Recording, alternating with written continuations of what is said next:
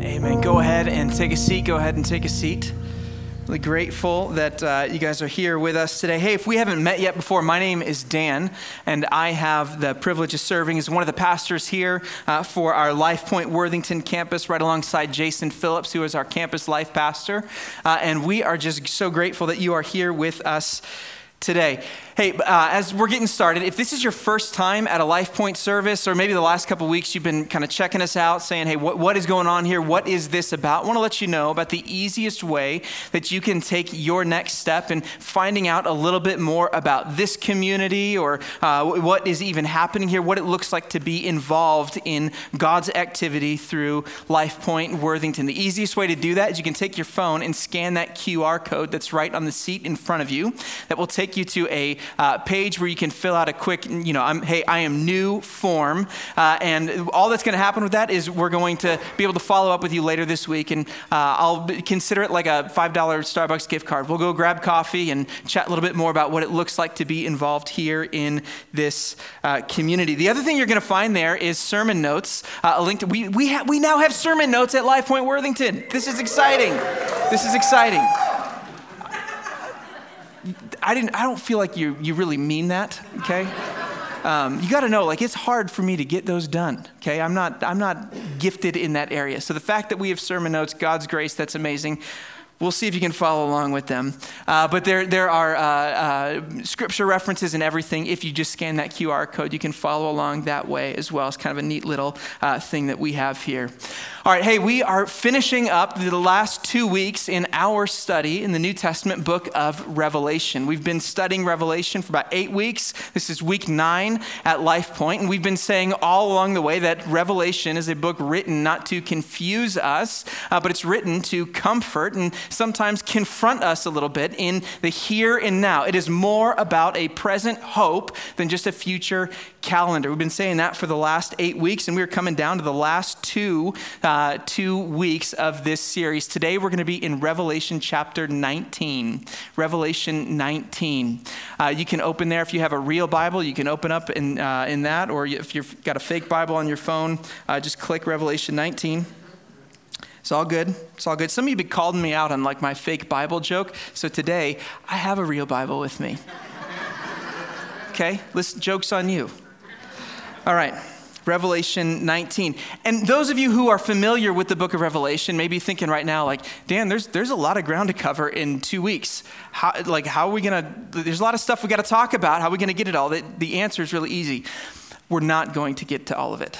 Okay, we're not going to get to all of it. There's a couple different legitimate ways, I think, to teach through the book of Revelation. Uh, one of them is to do a deep dive and chase down every symbol and every uh, question. And th- that is a perfectly legitimate way to preach through the book of Revelation. It would take a little bit longer for us to do that. And so at LifePoint, what we've chosen to do is not uh, shy away from hard questions or skip over a bunch of things. What we want to do is kind of trace some of these uh, you know, uh, loose ends that show up uh, in the book of Revelation. Remember, Revelation is the final book in the New Testament. In some ways, it is like the capstone book that is tying together all the, the loose ends of God's storyline. And so we have been focusing a bit more thematically on what is happening in the book of Revelation. So if it feels like, hey, we're, we're jumping over a few things, send me an email. We'll sit down and have a conversation, and I can explain to you why my view is right, um, and we can we can go from there. All right, Revelation nineteen.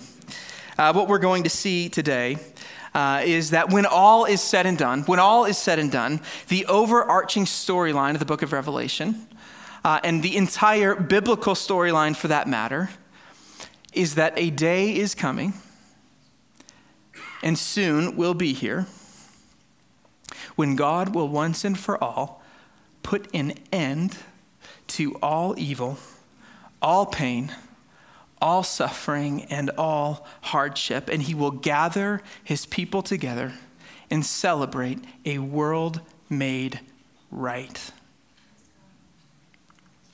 Now, while you're getting to Revelation nineteen, I want you to think about this for a second. I, I don't know about you. I, I feel like this last week has had me glued uh, to the news.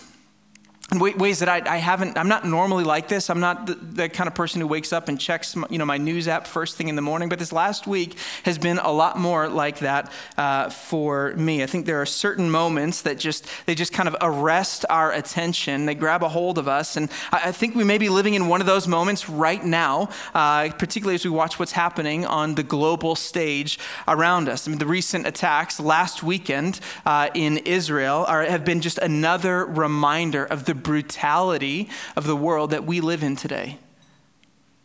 It's a reminder of the brutality of the world we live in. While, you know, I'll spare the details, I think many of us who have followed along some of this story have just been horrified at the reprehensible evil of Hamas and what has happened in the Middle East. Our own president used very interesting language to describe this, calling it sheer evil, which is a whole conversation we could have in and of itself. And and, and while we watch some of these things, and there's, there's, a ton, there's a ton of stuff that's really concerning about it, one of the things that has stuck out to me is I've been trying to process this and chatting with other people trying to process this. One of the strongest things is that in the cultural moment we live in today, right, we we we're not really sure what to do with stories like this.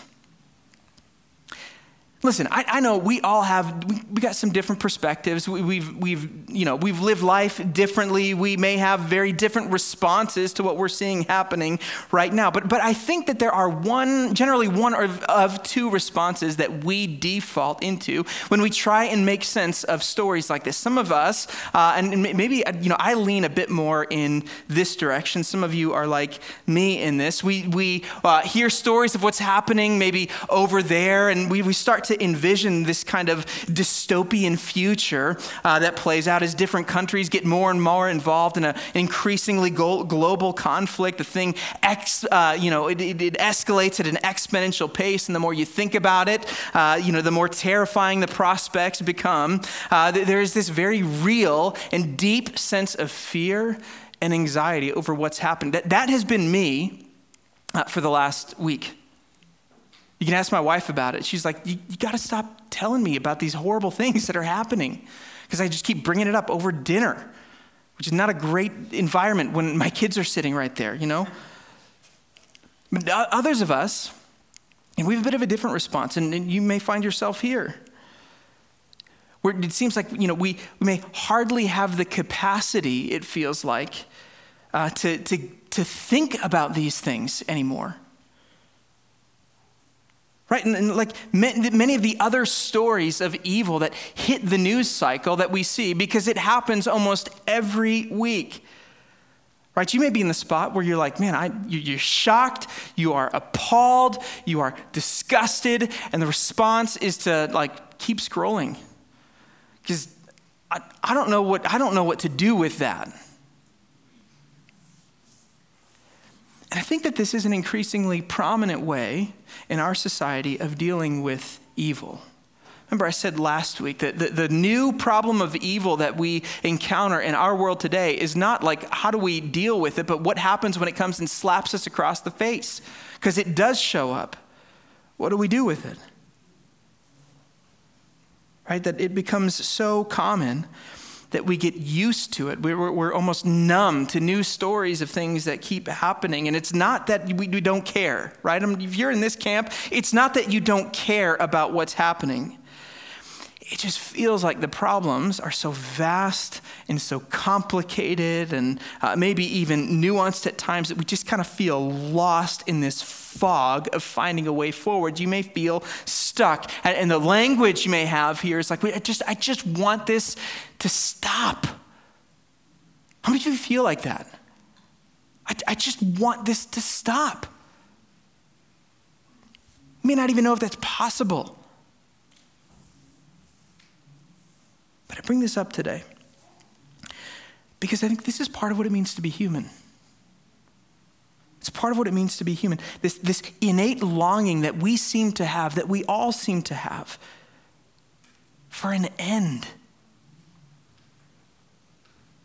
those of you following the storyline in, in Israel and the Middle East right now, you think, think about how many times you've heard other world leaders say something along the line of, like, th- th- this is go- it's gone too far. It needs to, it needs to end. Things can't keep going on like this, even if they can't agree on how it's supposed to stop or, or what it would take to make it stop. You see, part of what it means to be human is to have this universal longing for a world where this kind of thing doesn't happen anymore. For a world made right. This is what we've spent our time talking about the last couple weeks in Revelation.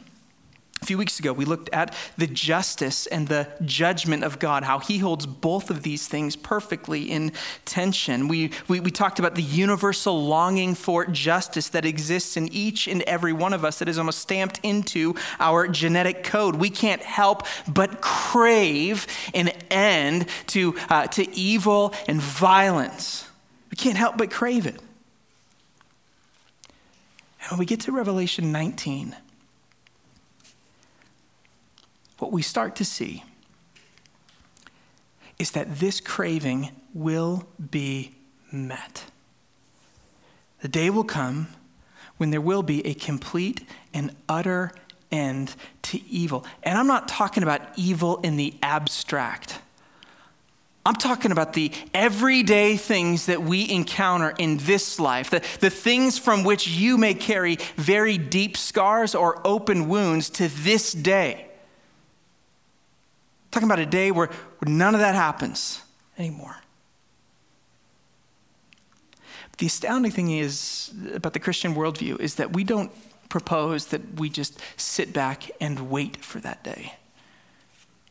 I just hope it happens and kind of hide out somewhere to, to be spared from things. But but that uh, each and every day, e- even today, before we leave this room, we have an opportunity to have a foretaste of what that day will be like, of th- what that world will be like. So if you're not there yet, open with me to Revelation nineteen.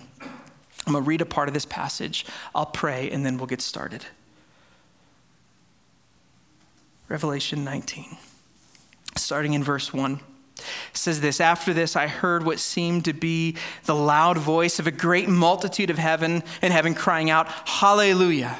Salvation and glory and power belong to our God, for his judgments are true and just, for he has judged the great prostitute who corrupted the earth with her immorality and has avenged on her the blood of his servants. And once more they cried out, Hallelujah, the smoke from her goes up forever and ever. And the twenty-four elders and the four living creatures fell down and worshiped God who was seated on the throne, saying, Amen, Hallelujah. And from the throne came a voice saying, Praise our God, all you, his servants, all you who fear him, small and great. Let's pray. Father, we pause in this moment right now. We ask for your help. We ask for your help as we understand not only this passage that you have brought us to today, but as you help us understand what it means to live this out in the world around us today. God, we're mindful uh, that as we gather on a Sunday morning, each one of us, we're walking in here. We got things we're thinking about. The mental load is heavy. We may be coming in here filled with just like a deep sense of anxiety about what this week holds. We know we got some hard things coming up that we have to step into, and Lord, we're just, just anxious about it. And maybe it's the last week. Relationship maybe we have watched has just kind of imploded, or we know that there is there there, there is a conversation we need to have with somebody else that we've been putting off, and and, and it just continues to kind of jab at us. And uh, Lord, we, we know that on either end we come in uh, with just, just a heavy burden. How grateful are we that you invite us not to pretend that we don't carry any baggage with us. You invite us to bring these things to your seat, your feet. Psalm fifty-five, you invite us to cast our cares on you. And you do not promise that you will uh, remove us from those situations, that you will spare us from those situations, but what your word promises is that you will sustain us through them. And so, God, we ask that today, by the power of your word, by the power of the gospel, that you would sustain us through whatever we encounter in this next week. God, we pray that your word today would not return to you void, that you would accomplish in our hearts and minds what you have set forward for us in your word. That we would not be hearers only, but that we would be doers as we go back into the spaces and places where you have called us. And Lord, I also think of uh, the many other gospel preaching churches that are gathered this morning. Uh, Father, I think of our friends up at Ethos Church just north of us. God, we pray as they are gathering now that you would richly bless their time together. Father, that that would be a community that is a powerful witness to the gospel. Lord, we pray for uh, our other LifePoint churches that are gathering now. Meet us all and send us out to be your hands and feet in the world around us. We pray for Worthington, God, that you would give us great favor in this community and that we would see many come to faith in Jesus, not for our fame, but for yours. We thank you, we trust you, and we pray all of these things in Jesus' name. Amen. All right, let's go ahead and get uh, started. Here's the first thing I want us to see. Revelation nineteen. Revelation nineteen invites us, uh, invites us as God's people to rejoice over the end of evil. It invites us to rejoice over the end of evil. Now, if you're just joining us today uh, for the first time, maybe you've missed the last couple weeks uh, of messages in this series, let me encourage you, go back on our website. You can find and listen to some of the messages we've done over the last couple weeks, specifically the last two uh, in Revelation. We'll, we'll give a ton of context for what we're talking about today, right? This is not because I want our you know ratings to go up and uh, you know how many listens we get on a, on a message, but it is going to give a ton of context for what we're talking about today. One of the things we saw last week, Babylon, uh, was which represents all evil. This, this, this, this evil, powerful empire at work in the world around us today. John is rejoicing over the final defeat of Babylon, calling it this uh, great city. And he, he looks forward to the day when that city no longer has any power, when it is demolished. This is the victory song at the end of evil. Look again at verse one. Verse one, after this, I heard what seemed to be a loud voice, a great multitude in heaven, right? Uh, are crying out before God, hallelujah, salvation and glory and power belong to our God, for his judgments are true and just, for he has judged the great prostitute who corrupted the earth with her immorality and has avenged on her the blood of his servants. And once more, they cried out, the smoke from her goes up forever and ever. See, John envisions this great city that represents this evil system and structure at, in power in our world today, Babylon, uh, as a demolished city.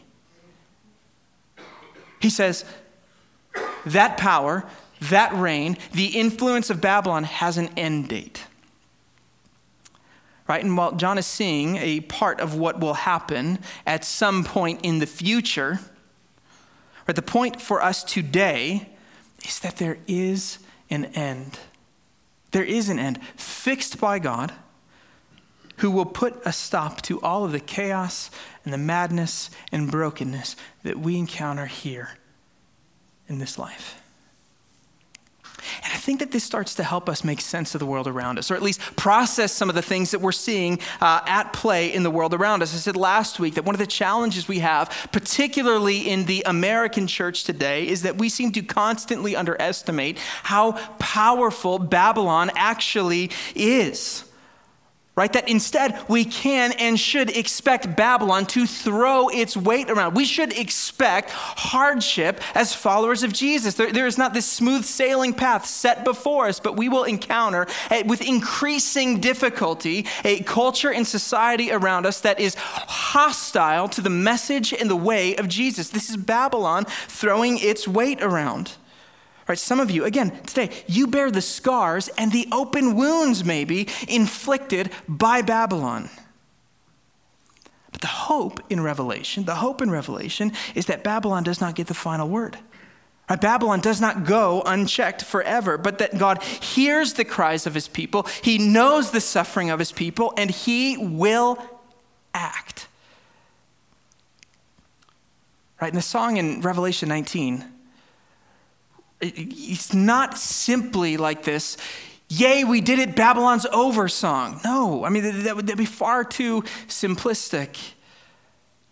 You see, Revelation nineteen, in these words, this is the chorus that one day every follower of Jesus will join through tears.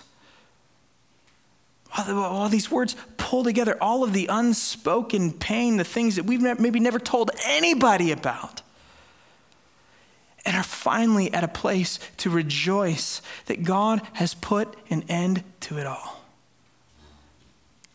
It's hard to even put into words uh, what this will be like, because it all falls short of the incomprehensible reality of a world without evil, a world without pain, a world without suffering. I mean, think about that for, for a moment. Can, can, can, can we imagine what that will be like? Right now, I'm not just talking about a world where, you know, everyone is nice to each other. It's always fall, and you can get your pumpkin spice stuff, and Aldi never runs out of avocados, right? It's not, it's not what I'm talking about. So friends, what, what John is telling us, what, what, he, what he is pointing forward to, is a world where there is no more pain, where you are never again diagnosed with anything. You, you never find out again that you, you have been betrayed by a spouse, because it doesn't happen. A world where you, you have no fear, where you, you know, never question what people really think about you, where, where there is no more longing, not because you're numb to the world, but because you are perfectly content and perfectly satisfied. A world of joy and beauty and, and wonder.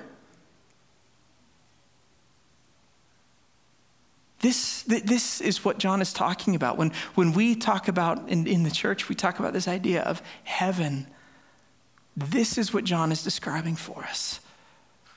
Not just some place we go at some point in the future, but a world made right. Now, what would that look like? How, how do we picture that? And if Revelation is meant to give us hope for here and now, we, you know, that we experience here and now, how do we hold on to this kind of hope for something like that that we cannot even imagine? Well, I love what John describes next. I love what he describes next, because in a few short words, he gives us this incredibly rich, tangible, and palpable imagery that says, hey, if you want to know what that day is like, if you want to know what, what, that, what that day will be like and feel like, think about it this way. Look at verse six. It says, "Then I heard what seemed to be the voice of a great multitude, like the roar of many waters and like the sound of mighty pearls of thunder, crying out, 'Hallelujah, for the Lord our God Almighty reigns.'" Right? This is his kingdom, right? He, he perfectly, fully reigns. "Let us rejoice and exalt and give him glory, for the," here it is, "the marriage of the Lamb has come, and his bride has made herself ready. And it was granted to her to clothe herself with fine linen, bright and pure, for the fine linen is the righteous deeds of the saints." And once more the angel said to me, "Write this down. Blessed are those who are invited to the marriage supper of the Lamb." He said, "These words are true, the true words of God." He says, if you want to envision what that day will be like, what what it will feel like to see the world made right, he says, think of a wedding. Think of a wedding. Look at that phrase in verse seven and again in verse eight, the marriage supper of the Lamb. Right, that the culmination of all of what God has been, is, and will be doing in this world, the full arc of that story, John says, is like a wedding. And we got to understand, he's talking about something that's a little bit different than what we tend to think of when we uh, think of weddings today. right? Today, so so much planning goes into a wedding. Like as a husband, I, uh, husbands can resonate with this, I think. You always hit this point where you're like, let's just get married on a Sunday at church, and whoever's there is there, and we'll have cake downstairs. We don't need all this other stuff. But I, I, that, my wife did not like that idea, um, so we didn't do that. But there's all of this work that goes into the venue planning. You, you know, you have uh, you you have uh, clothing, you have menus, you encounter made-up colors that you've never heard of before, and then need to make decisions about them and decor, and all of this culminates in like a thirty-five minute service, and that may be on the long side, and a several-hour-long party. All good, all good. I, like I'm not I'm not hating on weddings. I love weddings. But weddings in John Day, John's day were, were usually up to seven days long. That That's a little bit different. Seven days long. And it's not just one moment of celebration. This is what we need to understand. When John's describing a wedding, he's not talking about a single moment in time, which is how we often view this passage in Revelation, talking about a single moment in time. He is talking about this extended season that continues to go on and on and on. And the highlight of a wedding at in his day would have been this grand meal that all of the guests would have arrived and gathered around a banquet table for, and they would have enjoyed uh, the marriage feast together. This is the highlight of those seven-day period, the marriage supper. And so when John starts talking about a wedding, right, his original audience w- would not have thought at all about a single moment t- in time. They would have thought about this extended, drawn-out season, which actually helps us make sense of the rest of the book of Revelation. We're going to see all of this wedding imagery show up at the, towards the end of this book. It's describing this ongoing wedding. You can think about it this way, that the end of Revelation, nineteen, twenty, twenty-one, and twenty-two, those chapters are like a, uh, they're like zooming in on a wedding ceremony and then cutting out to see what's happening outside of the wedding from time to time, back and forth, but it's all describing this wedding culminating uh, in a meal. It's all culminating in this meal, the marriage supper of the Lamb. The same thing that John talks about in verses seven and eight.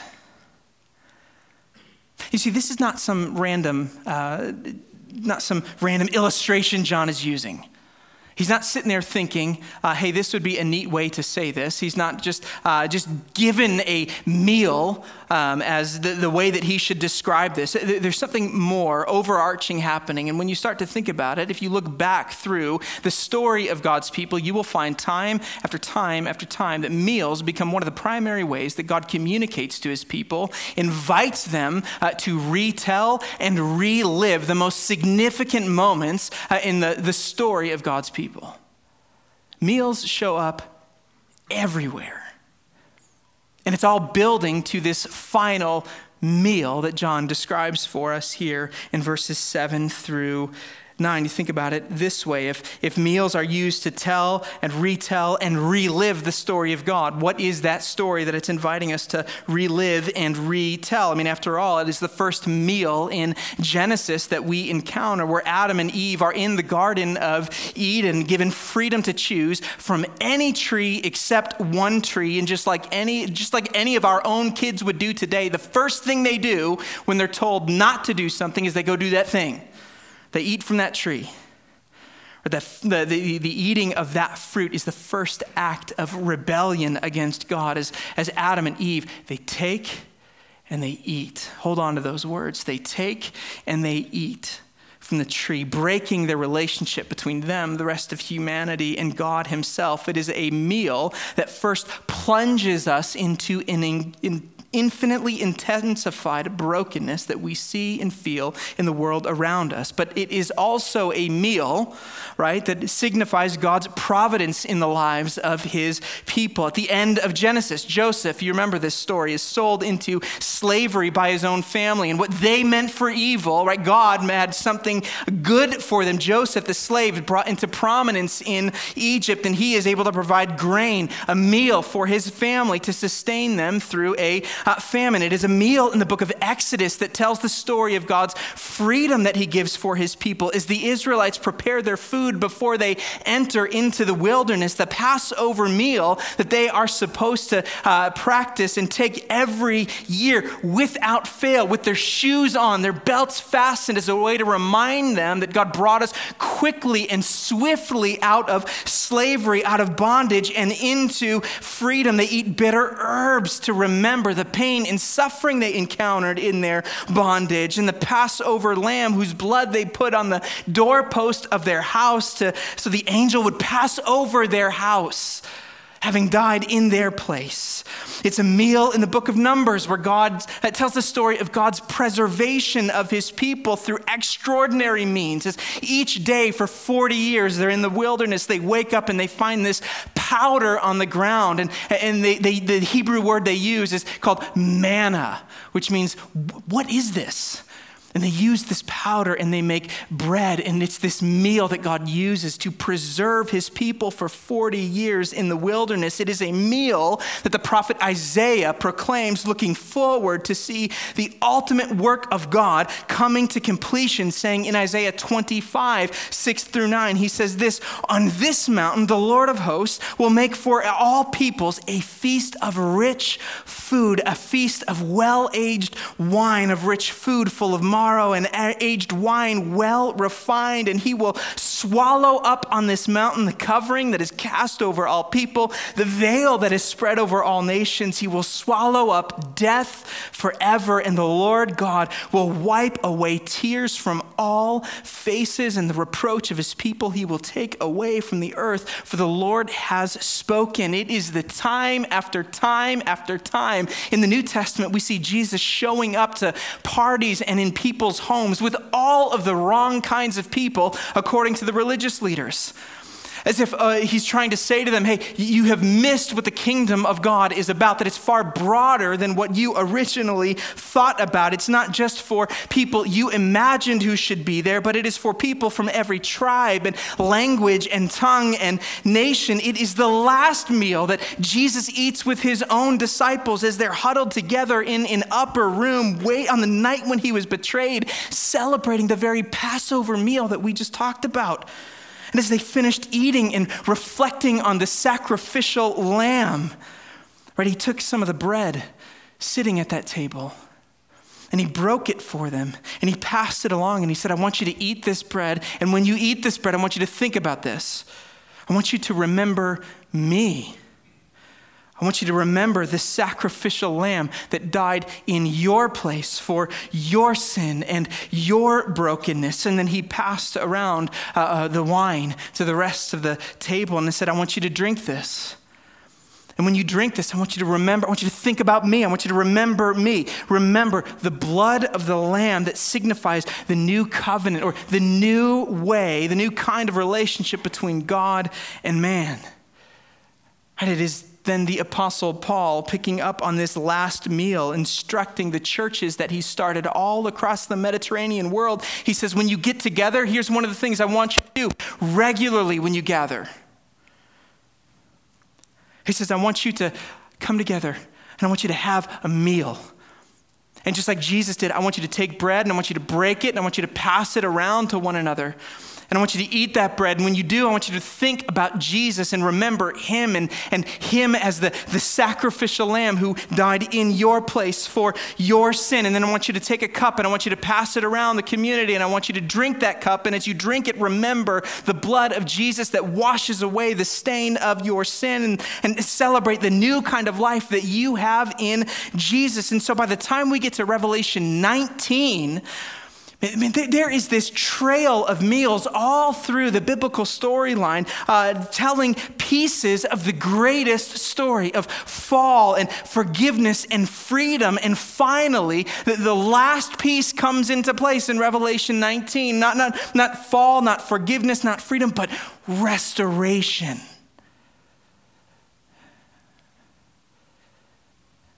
The marriage supper of the Lamb, as all the people of God from every tribe, nation, and tongue, from every generation, those who have put their faith and trust in Jesus gathered together to celebrate a world made right. Friends, this is the marriage supper of the Lamb. And it's beautiful. Let me pause here for a minute, because you may be asking yourself, why, why am I camping out here so long? Why am I camping out here so long? I mean, after all, there are a lot of things that we could and probably should talk about in the book of Revelation. I'm digging into this one image of a meal at the end of time. I mean, how, how important could this be compared to all the other stuff we need to talk about and chase down? I mean, I, guys, I'm not even talking about the millennium, millennial kingdom. What kind of preacher am I? If you don't know what that is, don't worry about it. We can talk about it later. If you do know what it is, email me. We can talk about it, and I can, you know, I can tell you why I'm right again.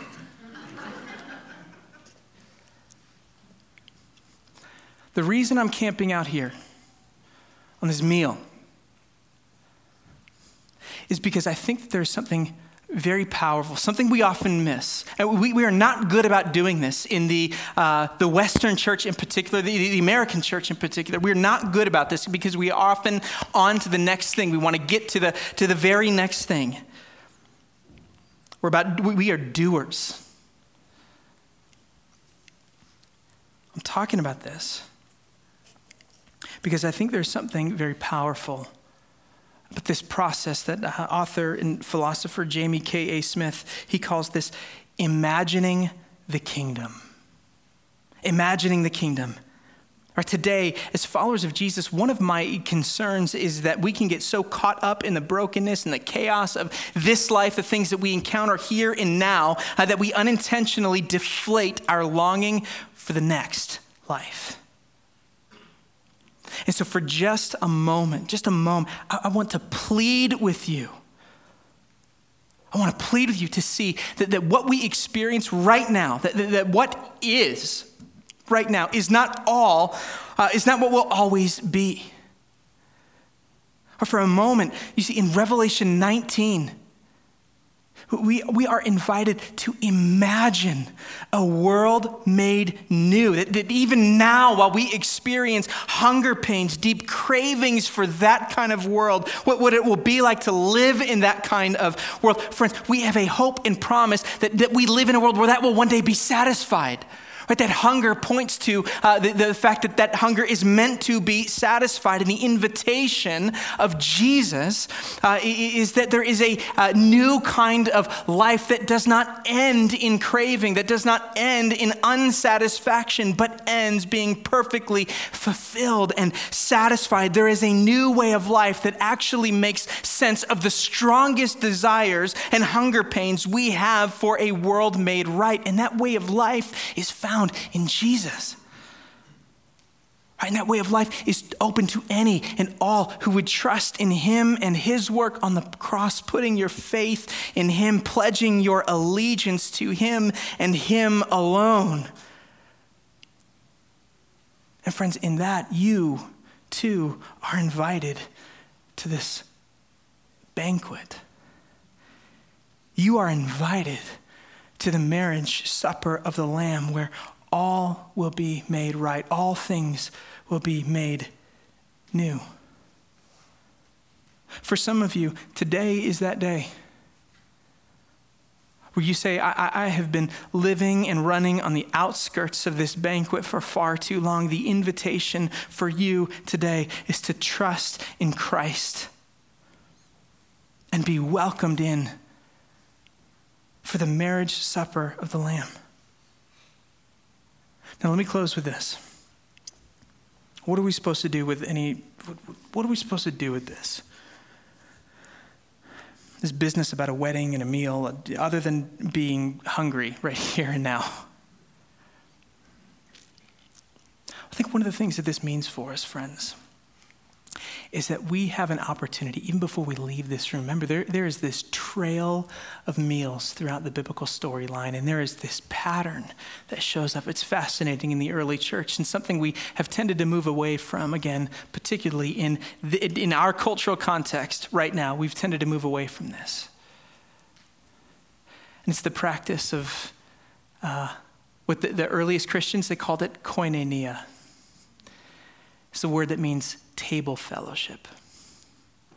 It's this process of sitting down, welcoming someone else into your home, and enjoying a meal together. See, the earliest Christians were, were, were they, they devoted themselves to this practice of breaking bread with one another, breaking bread with others, and saying, let's gather around a table, uh, not, not just so that we can eat good food, but because it's as we gather around this table, we are t- we, we get a foretaste of what the future will one day look like when we are all gathered around the greater table.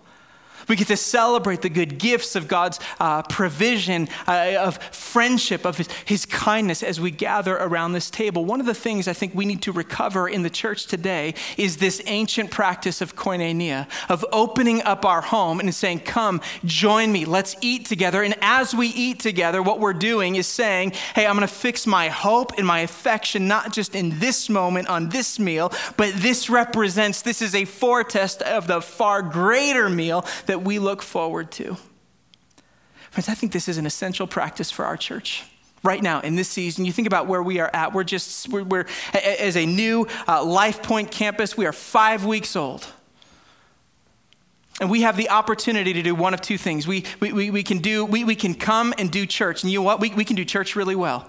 You come here on a Sunday morning, we can have somebody uh, preach, we can have somebody sing, we can pray a little bit, and we can go back home and then rejoin uh, the next Sunday, or maybe, you know, every other Sunday or whatever whatever like that. We, we can do that kind of church really well. I want us to reject that and say, hey, no, no, we we are going to be in one another's lives.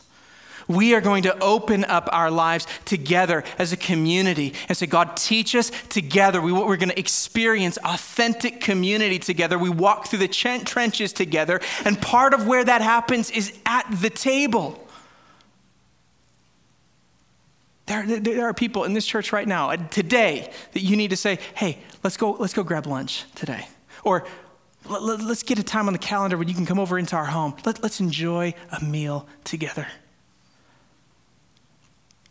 One of the hardest seasons for me as a pastor, hardest season for me as a pastor, uh, was was not COVID. It was the year and a half after COVID. Wrestling through just the, the wake of suspicion and anger and frustration in, in our local church back in Chicago. And I think this was true for so many churches where we had been so disenfranchised with, uh, you know, people's different opinions and things like that. We didn't know who who we could have a real conversation with, or who was going to be, you know, triggered by whatever stance we, you know, stumbled upon in the course of a conversation. We didn't know what that was going to be like. And it was really hard as a pastor to navigate that space on the end. And I'll tell you, know, this, we'll have a longer story conversation about this later on. I, I hit a burnout moment where I said I was done. Like I'm, I, I'm, I told Courtney, I don't want to set foot in another church. Like if this is if this is the way God's people interact with each other, I, I don't want anything to do with that, and, and I need to walk away. Uh, and fortunately, I had some people in my life at that that stage who said, "Brother, we think you need a break. Like don't don't walk away from everything. Take some time, get some rest." And it was out of that rest period that my wife and I stumbled upon this uh, practice of koinonia, of opening our home, having a meal together. And what we did was very, very methodical in that time. And this is not to say, hey, we figured out the secret sauce, do what we did. But what we found was that on Friday nights, it's what we set aside, that was going to be our meal time. We'd sit down, we'd light a candle and say, this candle, we're going to remember that Jesus is going to be the light in our home. We're going to reflect on him. We're going to have a nice meal. We're going to sit down. We're going to have some uh, grape juice. We're going to enjoy the provision of God's kindness for us. We're going to celebrate that. We're going to enjoy this as something that God has given us. And each food we ate was a tangible represent, representation of some way that God had provided for us in the week. What we began to feel is our, you know, soul started to wake back up again.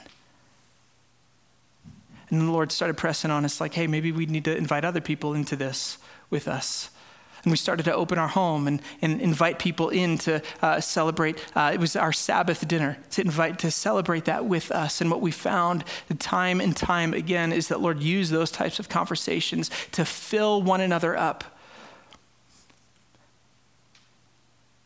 and encourage and strengthen and send us back out. He, he used that to do what I think one author called, uh, to, he, he used that to uh, practice contagious holiness. Not because we had figured it out, but because together in community around the table, we were learning from one another and celebrating together God's good gifts to us in a meal. Friends, we have the opportunity to step into that kind of authentic community together. But not only that, I think it's fascinating that uh, throughout history, followers of Jesus have taken a meal and have said, we are going to regularly do this together, and we are going to retell and relive the story of God's kindness to us. And that meal uh, has a couple different names. Some of you may have grown up calling this the Eucharist. Some of you may have grown up calling this communion or the Lord's Supper, and whatever you call it, what is happening in that moment is you're gathering with uh, as a local church and saying, hey, we are going to celebrate and remember uh, the story of Jesus, right? And if we look forward to a wedding feast, think of this as the rehearsal dinner that we get to do regularly. We sit, we break bread, we drink the cup, and we remember and retell and relive the story of the gospel. This is why I think this is so important for us to take communion, not just in our own homes, but as, as a church gathered together, because what we're doing uh, in a moment, you'll, you will have gotten uh, a cup on your way in. We're going to take this bread and we're going to say together, hey, this bread uh, re- uh, represents Jesus' body nailed to a cross instead of my own. And not only do we say, this is for me, we look around, we see other people who are taking the bread, and we remember that, that, that, that Jesus died for them too. They need the gospel just as much as I do. We take the cup, and we remember Jesus' blood that washes away the stain of our sin. And we don't do this in isolation only, but in, in community, because we remember uh, across the room that Jesus' blood is not just for me. It is for, it is for all who are taking the cup. We remember uh, that they need the gospel just as much as I do. And what we're doing in this moment, friends, this rehearsal dinner for the great wedding feast, is we remember, we retell, and we relive the story of the gospel in community. On your way in, you should have received some of these communion cups. If, if you did not receive one, uh, here are some instructions. First of all, this meal, this for you, th- this is for those of us who are followers of Jesus. If you're here today, you're not sure what you believe about Christianity, not sure what you believe about Jesus, we'd ask that you not participate in this part of the service. You don't need to be a member at this church or belong to, to, to this church, but it, it, this is open for any and all who are followers of Jesus. If you did not grab one on your way in and would like one, you can raise your hand. We have some folks coming around to give those to you.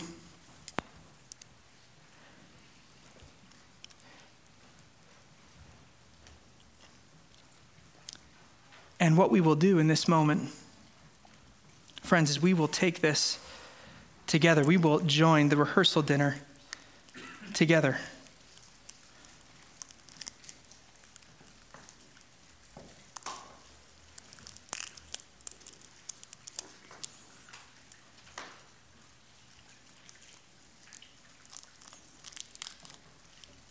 When Jesus did this, he had real bread and real drink, not styrofoam and Robitussin. And that room filled with the crackle of all God's people as they opened the elements.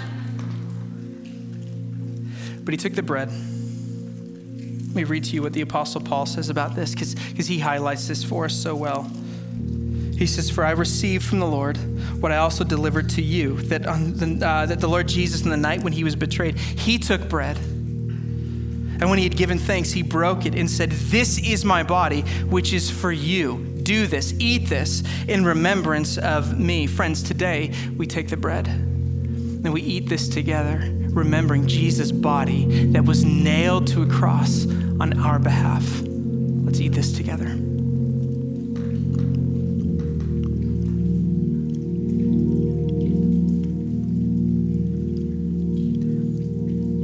In the same way, he also took the cup after supper, and he held it up and he said, this, this cup represents the new covenant in my blood, a new kind of relationship between God and man. This new covenant in my blood. Do this as often as you drink it in remembrance of me. Friends, today, let's drink the cup, remembering Jesus' blood that washes away the stain of our sin.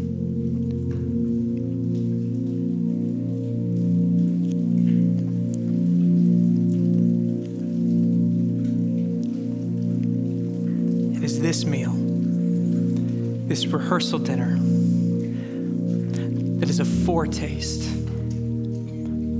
of a world made right, of a world made new. And it's a reminder that we still yearn for and long for the day when all God's people are gathered around the banquet table to again to celebrate the victory of God over Satan, sin, and death, and celebrate a world made right. Let's pray. Father, we thank you for your kindness. We thank you that we can trust you to go before us and continue uh, to speak to us long after we leave this place. We pray, Lord, that you uh, would use this meal, and as we open our homes, meals with others, to remind us both of our need of the gospel and our longing for the world set right in Jesus. We thank you, Lord. We trust you, and we pray all of these things in Jesus' name. Amen. Friend, let's stand and sing together.